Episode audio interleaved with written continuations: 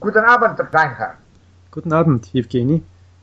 Ich, ich interessiere mich über das Schulsystem in Österreich. Das, das ist mir interessant, wenn ich äh, selbst äh, in der Schule arbeite. Ja, ja natürlich. Kannst du darüber äh, erzählen? Gut, gut.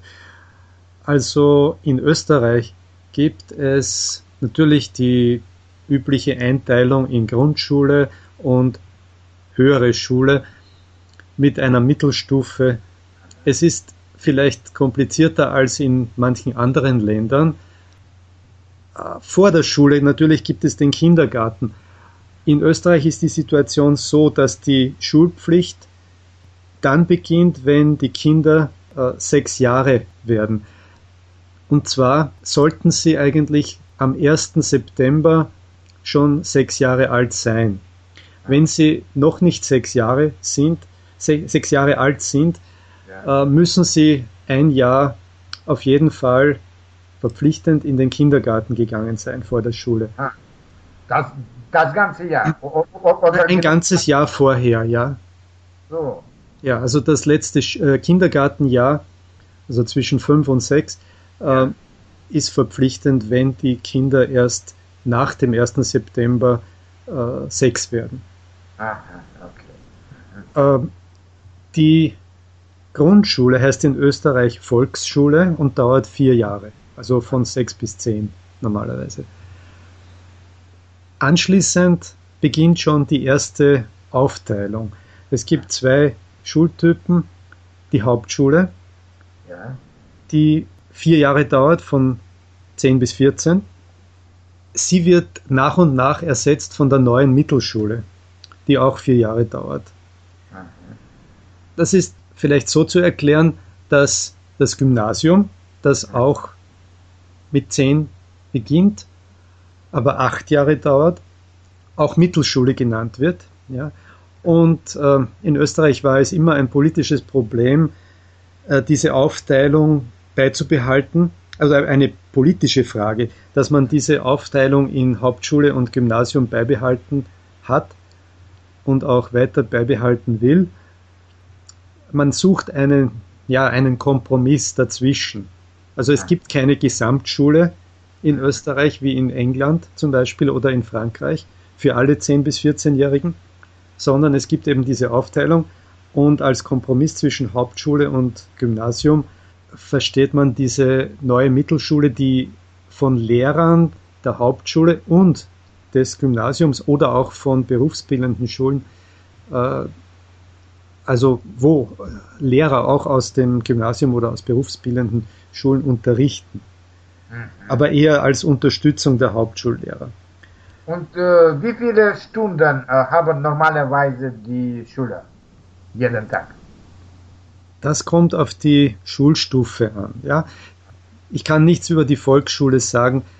Äh, ich denke, dass die, die Kinder so von, von sechs äh, bis, bis acht wahrscheinlich weniger Stunden haben in der Woche vielleicht, äh, also da wir jetzt meistens die Fünf-Tage-Woche haben, vielleicht äh, in einzelnen Fällen auch Vier-Tage-Woche, aber meistens Fünf-Tage-Woche, mhm. äh, werden das wahrscheinlich, naja, ich würde sagen, fünf Stunden pro Tag sein, 25 Stunden. Und das mhm. steigt dann nach und nach auf 30 vielleicht. Und in Haupt- und äh, Mittelschule wird es wahrscheinlich auch so zwischen 30 und, und vielleicht 34 Stunden geben und dann und, äh, äh, im Gymnasium, das dann mit, also das dann weitergeht mit, mit von 14 bis 18, so. äh, gibt es natürlich dann auch äh, mehr Stunden, also auch um die 33, 34 Stunden, Wochenstunden wahrscheinlich. Aber haben die Schüler auch die Hausaufgaben? Natürlich, ja. Sie, äh, die, die österreichische Schule äh, zeichnet sich dadurch aus, dass die meisten Stunden am Vormittag beziehungsweise über Mittag in einem Block äh, ablaufen. Ja, also von 8 Uhr, manchmal auch schon äh, halb acht, mhm. äh, bis vielleicht äh, Viertel nach eins oder auch noch, äh, naja, dann müsste es natürlich eine Mittagspause geben, äh, in, in höheren Klassen gibt es auch Nachmittagsunterricht, also zwei, drei Stunden am Nachmittag. Aber im Grunde genommen, die meisten äh, Stunden sind am Vormittag, also fünf oder sechs Stunden können das sein. Und vielleicht an zwei Nachmittagen gibt es auch Nachmittagsunterricht. Mhm. Und gibt es viele Berufsschulen in, in Österreich? Ja, es ist so, dass äh, ab der neunten Schulstufe mhm. äh, nach der Hauptschule und nach der, nach der Unterstufe des Gymnasiums die äh, Schüler die Wahl haben, entweder ins Gymnasium weiterzugehen oder eine berufsbildende Schule zu besuchen. Und da gibt es dreijährige und fünfjährige Formen. Mhm. Die fünfjährigen Formen enden so wie das Gymnasium mit einer Reifeprüfung. In Deutschland wäre das das Abitur. Äh, die dreijährigen Formen haben auch eine Abschlussprüfung, die aber nicht zum Besuch einer Universität berechtigt. Also nur die Reifeprüfung ist eine Voraussetzung äh, für ein Studium an einer Universität oder Fachhochschule. Okay. Unabhängig von einer Aufnahmsprüfung dort. Und jetzt über, über, die, über die Universitäten. Äh, wie, ja. äh, äh, wie viele Jahre studieren die Studenten an der Universität? Ja, das ist jetzt äh, seit einigen Jahren durch den Bologna-Prozess auch eine, in, in einer Dreiteilung äh, zu sehen. Es beginnt mit einem Baccalaureatsstudium, das drei Jahre im Normalfall dauert. Dann folgt ein Masterstudium, das wahrscheinlich zwei Jahre dauert, zwei bis drei Jahre. Das, das kommt auf das Fach auch an.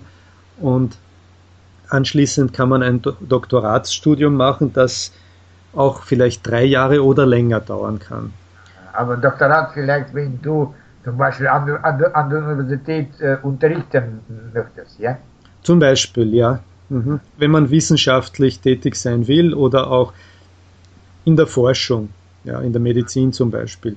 Okay, und meine letzte Frage. Äh, sind alle diese Formen der Schule und der Universitäten kostenlos oder äh, nicht immer so? Also Schulen sind, wenn es staatliche Schulen sind, und das sind, äh, naja, irgendwas zwischen 80 und 90 Prozent der Schulen, äh, sind sie kostenlos. Äh, es gibt Privatschulen, die natürlich Schulgeld verlangen. Universitäten sind für Österreicher auch kostenlos. Wir hatten eine Zeit lang Studiengebühren, die wurden wieder abgeschafft. Allerdings abhängig ist das von der Studiendauer. Wenn man die vorgeschriebene Studiendauer um mehr als ein Semester, glaube ich, äh, überschreitet, muss man Studiengeld zahlen.